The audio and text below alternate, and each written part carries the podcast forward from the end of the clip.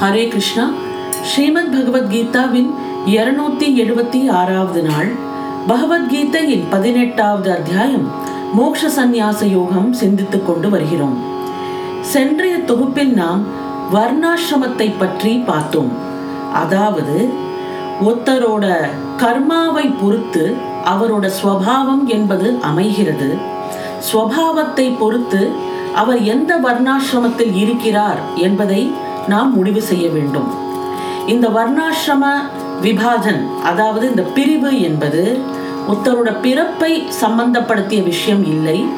அதனால் ஒருத்தர் பிறந்த ஜாதியை வைத்து எந்த விதமான வேற்றுமையும் இந்த சமுதாயத்தில் நாம் காட்ட வேண்டிய அவசியம் இல்லை என்பதுதான் பகவான் மிகவும் விளக்கமாக சொல்கிறார்.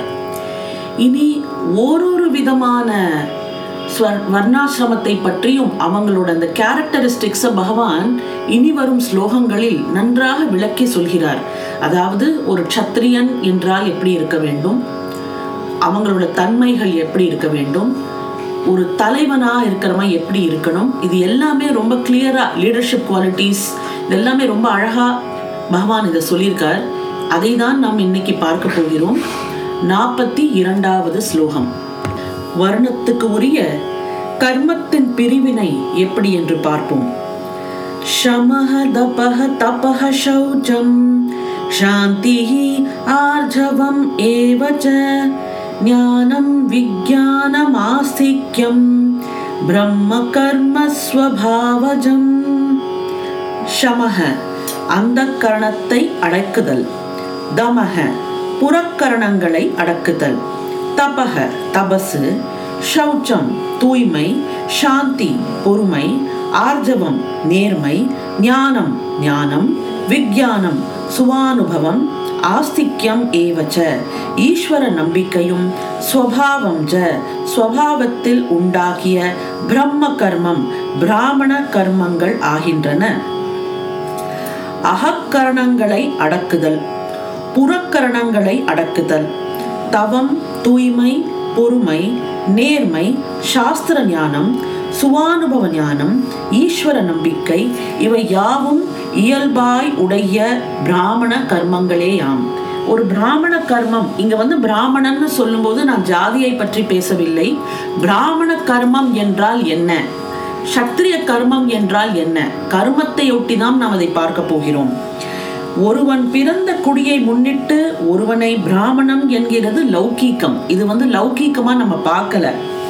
மனபரிபாகத்தை வாழ்க்கை முறை இதை இரண்டையும் பார்த்துதான் ஒருவனை பிராமணன் என்கிறது வேதாந்தரம். அதனால வேதாந்தத்தை வச்சுதான் நம்ம போகணுமே தவிர்த்து லௌகீகத்தை வச்சு போகக்கூடாது. பிராமண சமுதாயத்தில் பிறந்திருக்கலாம்.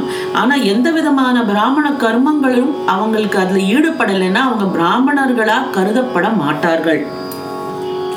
எந்த சமூகத்தில் எந்த குடியில் எக்காலத்தில் வேண்டுமானாலும் பிராமணன் தோணலாம் அதனால இந்த பிறப்புல பிறந்துதான் ஒருத்தர் பிராமணனாக வாழ வேண்டும்ங்கிற அவசியம் கிடையாது. ஏனென்றால் பிறப்பு உரிமையில் பொருள் ஒன்றுமே இல்லை. இதோட விளக்கத்துல கிளியராகவே அதுதான் சொல்லியிருக்காங்க. பிறப்புல ஒண்ணுமே இல்லை. மனப்பரிபாகமே முக்கியமானது. அதனால வேதாந்தத்தின் விளக்கப்படி மனப்பரிபாகம் தான் முக்கியமானது. மனப்பரிபாகத்தின்படி ஒரு பிராமணன் என்பவன் எப்படி இருக்க வேண்டும் என்றால் அவனுக்கு அந்த கரணத்தை அவன் அடக்க வேண்டும் புறக்கரணத்தையும் அடக்க வேண்டும். அதாவது இந்த ஐம்புலன்களையும் அடக்கிற ஒரு தன்மை இருக்க வேண்டும். அவனிடம் தவம் இருக்க வேண்டும் தூய்மை இருக்க வேண்டும் பொறுமை இருக்க வேண்டும் நேர்மை இருக்க வேண்டும் சாஸ்திர ஞானம் இருக்க வேண்டும். சுவானுபவம் இருக்க வேண்டும் ஈஸ்வர நம்பிக்கை இருக்க வேண்டும். இதெல்லாம் இருக்கிற யாரா இருந்தாலும் சரி அவர்கள் பிராமணர்கள். வேதாந்தம் விளக்குகிறபடி பிராமண இயல்பை அடையப்பெற்றவர்கள் உலகில் காண்பது மிகவும் அரிது. ஆனால் அந்நிலையை அடைய மனிதன் முயல வேண்டும். இது எல்லா குவாலிட்டிஸும் நம்ம கிட்ட இல்லாம இருக்கலாம். ஆனா இந்த குவாலிட்டிஸை நாம் அச்சீவ் பண்றதுக்கான முயற்சியை எடுக்க வேண்டும். கட்டுப்பாடான வாழ்க்கையை வடிவம் எடுத்தவன் தான் அந்தணன். மனவடக்கமும் பொறிகளின் அடக்கமும் இயல்பாக அவனிடத்தில் அமைந்திருக்கின்றன. இப்ப நம்ம ஒரு சில பேர்கிட்ட பார்ப்போம். அவங்க கிட்ட நல்லா அந்த அடக்கமா நடந்துப்பாங்க. எதுவா இருந்தாலும் சரி ஒரு பேலன்ஸ்ட் அப்ரோச் இருக்கும். இதெல்லாம் தான் நாம் கத்துக்க வேண்டிய குவாலிட்டிஸ் பரத்தை நாடி தவம் புரிதல் ஒன்றே அவன் தொழில். தவத்தால் அவனது மனம் மொழி மெய் ஆகிய திருக்கரணங்களுக்கும் தூய்மை கொடுக்கின்றன. புற உலகில் இருந்து அவனுக்கு ஏற்படும் இடுக்கண்கள் இழந்து பிராமணன் பொறுமையை வடிவம் எடுத்தவனாக இருக்கிறான். அவனுக்கு அவனோட வாழ்க்கையில எத்தனையோ விதமான தடைகள் வரும். அந்த தடைகளை அவன் ஃபேஸ் பண்ற அந்த அப்ரோச் என்பது பொறுமையுடன் இருக்கும். எதுக்கெடுத்தாலும் he will not fight or he will not become violent பொறுமையாக டீல் பண்ற அந்த குவாலிட்டி துன்புறுத்துவார் யாரையும் அவன் நொந்து கொள்ளான். எத்தனையோ கஷ்டப்பட்டாலும் அடுத்தவங்கள் வந்து அவங்கள ரொம்ப அவனை துன்புறுத்தினா கூட அவன் வந்து அவன் சைட்லேருந்து பொறுமையாக இருப்பான். தனது சிந்தையிலும் செயலிலும் சொல்லிலும் அவன் நேர்மையே வடிவமாக இருக்கிறான். தனது மனசா வாச்சா கர்மனா. நிறைய வாட்டி பார்த்துருக்கோம். மனசுல நினைக்கிறத தான் அவன் சொல்லுவான். சொல்றதான் அவன் செய்வான். இது எல்லாமே கிளீனா ஒரு நேர்கோடாக இருக்கும். தனது சிந்தையிலும் சொல்லிலும் செயலும் எல்லாத்துலயும் அவனுக்கு நேர்மை என்பது இருக்கும். சாஸ்திர ஞானத்துக்கு சுபானுப ஞானத்துக்கும் அவன் களஞ்சியமாக இருக்கிறான். சாஸ்திர ஞானம் நிறைய படிச்சிருப்பான். நிறைய விஷயங்கள் படிச்சிருக்கானா அவனோட கரிக்குலம்ல இருக்கிற புஸ்தகங்கள் மட்டும் இல்லை. தன்னோட விஷ்டத்தை வளர்த்து கொள்றதுக்கான புஸ்தகங்களை அவன் படிப்பான். வேதாந்த ஞானம் சாஸ்திர ஞானத்தில் அவனுக்கு ருச்சி இருக்கும். இதெல்லாம் அவன் தெரிந்து கொள்ள வேண்டும் என்று நினைப்பான். அடுத்தது சுவானுபவ ஞானத்துக்கும் அவன் களஞ்சியமாக இருக்கிறான். பல பேருக்கு ஆத்மபோதத்துக்கு வந்து அவன் ஒரு வழிகாட்டியாக இருப்பான். சாஸ்திரத்தின் உட்கருத்தையும் பிரபஞ்சத்தின் உயிர் வாழ்க்கையின் தத்துவத்தையும் அவன் உள்ளபடியே அறிய வல்லவனாகிறான். அதனால நிறைய விஷயங்களை படிச்சு தெரிஞ்சு கொண்டு இந்த லைஃபோட மீனிங் என்னங்கிறத அவன் ஓரளவு புரிஞ்சு வச்சுருப்பான். அதனால he will be able to guide others as well ஆஸ்திக்யம் அல்லது ஈஸ்வர நம்பிக்கை என்பது கடவுளை சார்ந்து இருந்து கடவுளுக்கென்றே உயிர் வாழுதலாம். இந்த ஆஸ்திக நம்பிக்கைங்கிறது ஈஸ்வர பக்திங்கிறது என்ன அர்த்தம்? பகவானிடம் சமர்ப்பணம் செய்து மனதை வைத்திருப்பது. இந்த உடலும் இந்த வாழ்க்கையும் இந்த மனதும் எல்லாமே ஈஸ்வரனுக்கு அர்ப்பணம் செய்து வாழ்வது. எதுவாக இருந்தாலும் ஈஸ்வர சங்கல்பம்னு நினைச்சுண்டு வாழற ஒரு வாழ்க்கை. இதுதான் ஆஸ்திக்யம் என்பது. அவன் இந்த மாதிரி ஒரு வாழ்க்கை முறையை கடைபிடிப்பான். அந்தணன் அருளுக்கே உரியவன் ஆகிறான். அதனால ரொம்ப ஈஸ்வர நம்பிக்கை இருக்கிறதுனால அவனுக்கான அவன் அருள் அந்த அருளுக்கு அவன் உரியவன் ஆகிறான். ஏன்னா சரணாகத்தை செய்து வைத்திருக்கிறான். அதனால அந்த அருள் அவனுக்கு அவனுக்கு அதுக்கு அந்த உரிமை இருக்கு. அந்த அருள் பெறத்துக்கு அவனுக்கு உரிமை இருக்கிறது. பொருளை அவன் ஒருபொழுதும் தேடான். பைசா பின்னாடி அலைய மாட்டான். தான் செல்வம் சேர்க்க வேண்டும் என்று கண்டபடி அலைய மாட்டான். எளிய வாழ்க்கை வடிவெடுத்தவன் அவன். அதாவது எளிய வாழ்க்கை தான் அவனோட வாழ்க்கை வந்து ஒரு சிம்பிளிஸ்டிக் லைஃபை விரும்புறவனாய் இருப்பான். சிம்பிள் லிவிங் அண்ட் ஹை திங்கிங்னு சொல்லுவோமே அந்த மாதிரி. எல்லா ஜீவராசிகளிலும் ஈஸ்வரனின் அருளை பார்க்கும் ஒரு தன்மை மற்றும் அன்பை காட்டுகிற ஒரு திறமை. இது எல்லாமே அவனிடம் இருக்கும். கருணை உள்ளம் படைத்தவனாக இருப்பான். அந்த கரணத்தையும் புறக்கரணத்தையும் அடக்கி வைத்து இருப்பதால் அவனுக்கு ஆசை என்பது மிகவும் குறைவாக இருக்கும். ஸ்ரீ ராமகிருஷ்ண பரமஹம்சரின் ஜீவிதம் அந்தணன் ஒருவனுடைய பாரமார்த்திக வாழ்க்கைக்கு ஒரு நல்ல எடுத்துக்காட்டாகும்.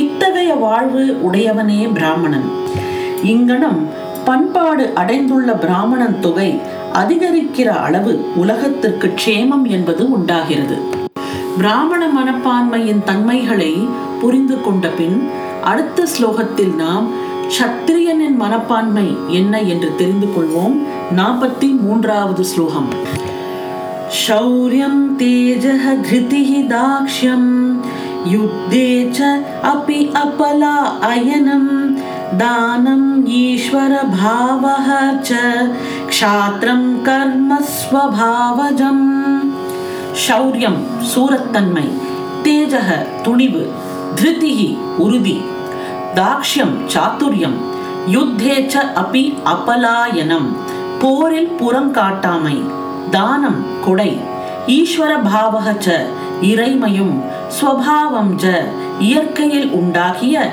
க்ஷாத்திரம் க்ஷத்திரியனுக்கு உடைய கர்மம் கர்மங்களாம்.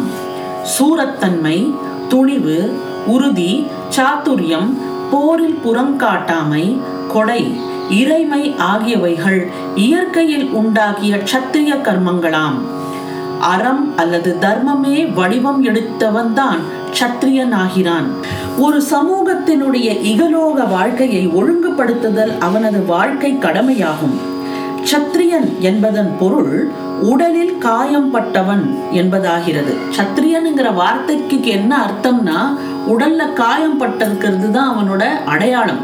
அப்போ தன்னோட உடல் காயங்களை பொருட்படுத்தாமல் அவன் உழைக்க வேண்டும். ஒரு சமுதாயத்தோட இகலோக வாழ்க்கை அதாவது உலக வாழ்க்கை முறைக்கு என்னெல்லாம் தேவையோ அதையெல்லாம் ஒழுங்குபடுத்துறது தான் ஒரு சத்திரியனோட தர்மமாகிறது. நலத்தை நிலைநாட்டுதற்காக உடல் வாழ்க்கையை அவன் ஒப்படைத்திருக்கிறான்.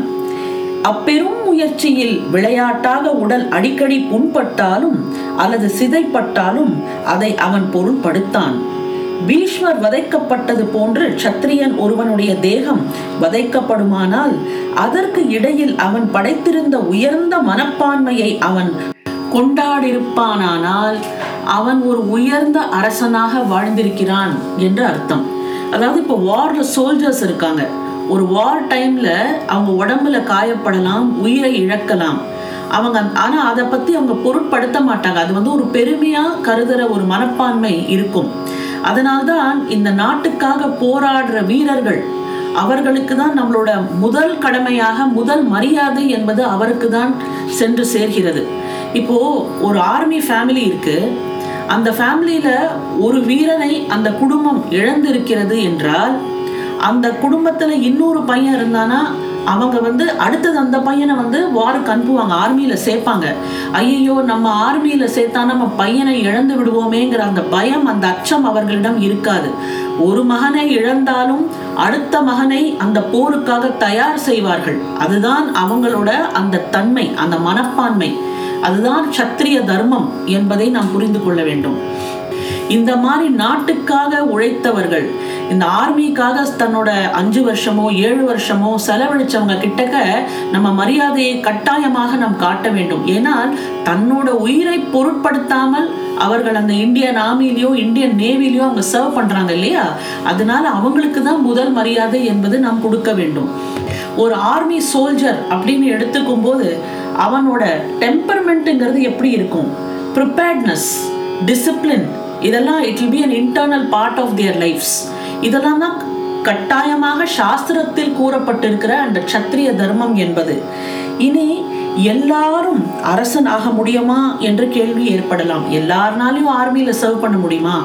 இல்ல எல்லாராலையும் ஒரு நாட்டுக்கு ராஜாவாக இருக்க முடியுமா? எல்லாருனாலையும் நாட்டுக்காக போர் புரிஞ்சு தன்னோட சாதனைகளை நிரூபிக்க முடியுமா? அப்படின்னு கேள்வி வந்தா முடியாது. எல்லாருக்கும் அந்த குடுப்பனை என்பது இருக்காது. நாடாளும் முறையில் எல்லாரும் அரசர் ஆக வேண்டியதே இல்லை. சமூகத்தில் மேலான பொறுப்பை நிறைவேற்றும் பாங்கில் பல பேர் அரசர் ஆகலாம். இப்போ அரசருங்கிறது லீடர்ஷிப் இந்த லீடர்ஷிப்புங்கிறது நம்ம எங்க வேணா காட்டலாம். நம்ம வீட்டில் நம்ம லீடர்ஷிப் காட்டலாம். ஒரு ஃப்ரெண்ட்ஸோட குரூப்குள்ளே நம்ம லீடர்ஷிப் காட்டலாம். நம்ம ஒரு டிபார்ட்மெண்ட்டை நிர்வகிக்கும் போது லீடர்ஷிப் காட்டலாம். ஸோ அந்தந்த இல்லை தலைவன் அப்படின்னு வரும்போது அந்த தலைவனுக்கான பொறுப்பு அந்த தலைவனுக்கான கடமை அந்த தலைவனுக்கான மனப்பான்மை என்ன என்பதை தான் பகவான் இங்கே சொல்கிறார். கேடும் கேடுடைய மனிதன் ஒன்றே. இப்போ ஒருத்த மனசுல வந்து கேடு நினைக்கிறான்னா அந்த கேடும் அந்த கேடுடைய மனிதன் ரெண்டும் ஒன் ஒரே மாதிரியான ஃபினாமினன் தான். நல்லவன் ஒருவன் கேடுடைய மனிதனை யாண்டும் எதிர்க்க கடமைப்பட்டிருக்கிறான். இப்போ ஒரு என்விரான்மெண்ட்ல ஒருத்த கெட்டவனாக இருக்கிறான் சுயநலமாக இருக்கிறான் அடுத்தவங்களை துன்புறுத்துகிறவனாக இருக்கிறான் என்றால் அந்த குரூப்ல நல்லவனாக இருக்கிற ஒருவன் இந்த கெட்டவனை எதிர்க்க கடமைப்பட்டிருக்கிறான். இதை எதிர்க்க வேண்டும். அவங்களுக்காக பயந்துண்டு நம்ம வந்து புறம் காட்டி ஓடக்கூடாது. இவங்க கிட்ட போனாலே வம்புப்பா நம்ம இவங்க கிட்ட வி ஷுட் ஸ்டே அவே அப்படின்னு நினைக்கிறாங்க இல்லையா? அது வந்து முடியாது. அது ரொம்ப நாள் அந்த மாதிரியான ஸ்ட்ராட்டஜிங்கிறது ஒர்க் அவுட் ஆகாது. ஒரு சில சமயத்தில் ஒரு நல்லவன் என்பவன் கெட்டவன் என்று தெரிந்து விட்டால் அவனை எதிர்நோக்கி ஹெடான அவனை எடுத்து அவனை சண்டை போட்டு ஆக வேண்டும். ஒரு கெட்டவனை எதிர்க்கிறதுக்கு ஒரு நல்லவன் கடமைப்பட்டிருக்கிறான். பயிர்களுக்கு இடையில் உள்ள களைகளை களைய கிருஷிகள் கடமைப்பட்டிருப்பது போன்று சமூகத்தில் அறம் பிறழ்ப்பவர்கள் அடக்கவும் ஒடுக்கவும் வெல்லவும் ஒழிக்கவும் அறவாளன் கடமைப்பட்டிருக்கிறான். எப்படி நம்ம வந்து வீட்ஸை ரிமூவ் பண்றோமோ எப்படி ஒரு வயல்ல வீட்ஸை ரிமூவ் பண்றதுக்கு ஒரு ஃபார்மர் கடமைப்பட்டிருக்கிறானோ அந்த மாதிரி இந்த அறத்துக்கு புறம்பாக நடந்துக்கிறாங்க இல்லையா? இந்த அவங்கள வீழ்த்தறதுக்காக அவங்கள அடக்கிறதுக்காகவும் ஒடுக்கிறதுக்காகவும் வெல்வதற்காகவும் ஒழிப்பதற்காகவும் நாலு இது சொல்லப்பட்டிருக்கு. அவங்களை அடக்க வேண்டும் அவங்களை ஒடுக்க வேண்டும் அவங்களை வெல்ல வேண்டும் ஒழிக்க வேண்டும். இது நாளுக்கும் ஒரு அறவாளன் அறம் விரும்பி என்பவன் கடமைப்பட்டிருக்கிறான். இப்போ இந்த அறத்துக்கு புறம்பாக நடப்பவர்களின் தன்மை எப்படி இருக்கும் என்றால் சூழ்ச்சி செய்வார்கள். நாம் ராமாயணத்தில் கூனியை பற்றி படித்திருக்கிறோம் சகுனியை பற்றி படித்திருக்கிறோம். அந்த மாதிரி இவங்க என்ன பண்ணுவாங்கன்னா சூழ்ச்சி பண்ணுவாங்க. எல்லாரும் சேர்ந்து ஒரு குரூப் போட்டுண்டு ஒத்தரை அழிக்கிறதுக்காக பிளான் பண்ணி அவங்க இல்லாத போது அவங்களே வீழ்த்து வருது. அவங்க இல்லாத போது அவங்களுக்கு கேடு.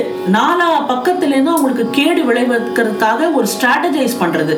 இதெல்லாம் நம்ம நிறைய பார்த்துட்டு இருக்கோம் இதெல்லாத்தையும் ஒழிக்க கடமைப்பட்டவன் ஒரு அறம் விரும்பியாவான். அவன் ஒரு சத்திரிய தர்மத்துக்கு ஏற்றாற்போல் அவன் அதை செய்தே ஆக வேண்டும்.